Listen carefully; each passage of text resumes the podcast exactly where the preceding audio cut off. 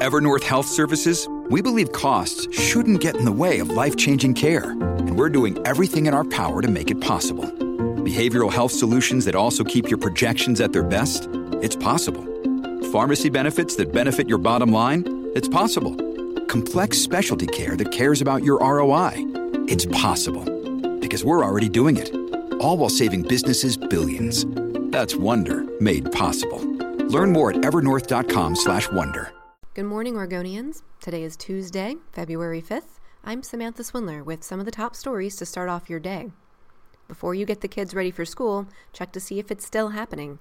Snow and potentially icy road conditions had several districts delaying the start of classes. You can find an updated list of closures online at OregonLive.com. Search and rescue crews Monday night had found an injured hiker in the Columbia River Gorge who hadn't been heard from since Sunday.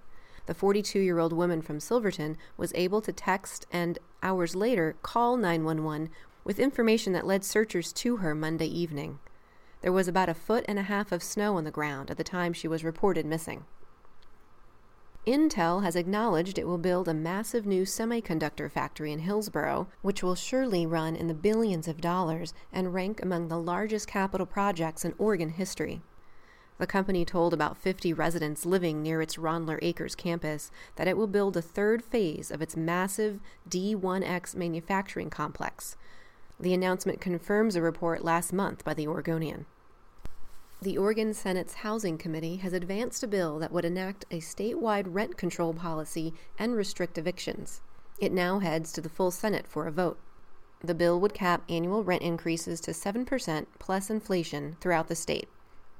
That's a rate that's much higher than most municipal rent control policies in other states. The restrictions would exempt new construction for 15 years, and landlords would be free to raise rent without any cap if a renter left of their own accord. The bill would not lift the state ban on cities implementing their own, more restrictive rent control policies. Today's forecast calls for mostly cloudy skies and a high of 39 degrees. For more news, sports, and weather, pick up a copy of The Oregonian or go online to OregonLive.com.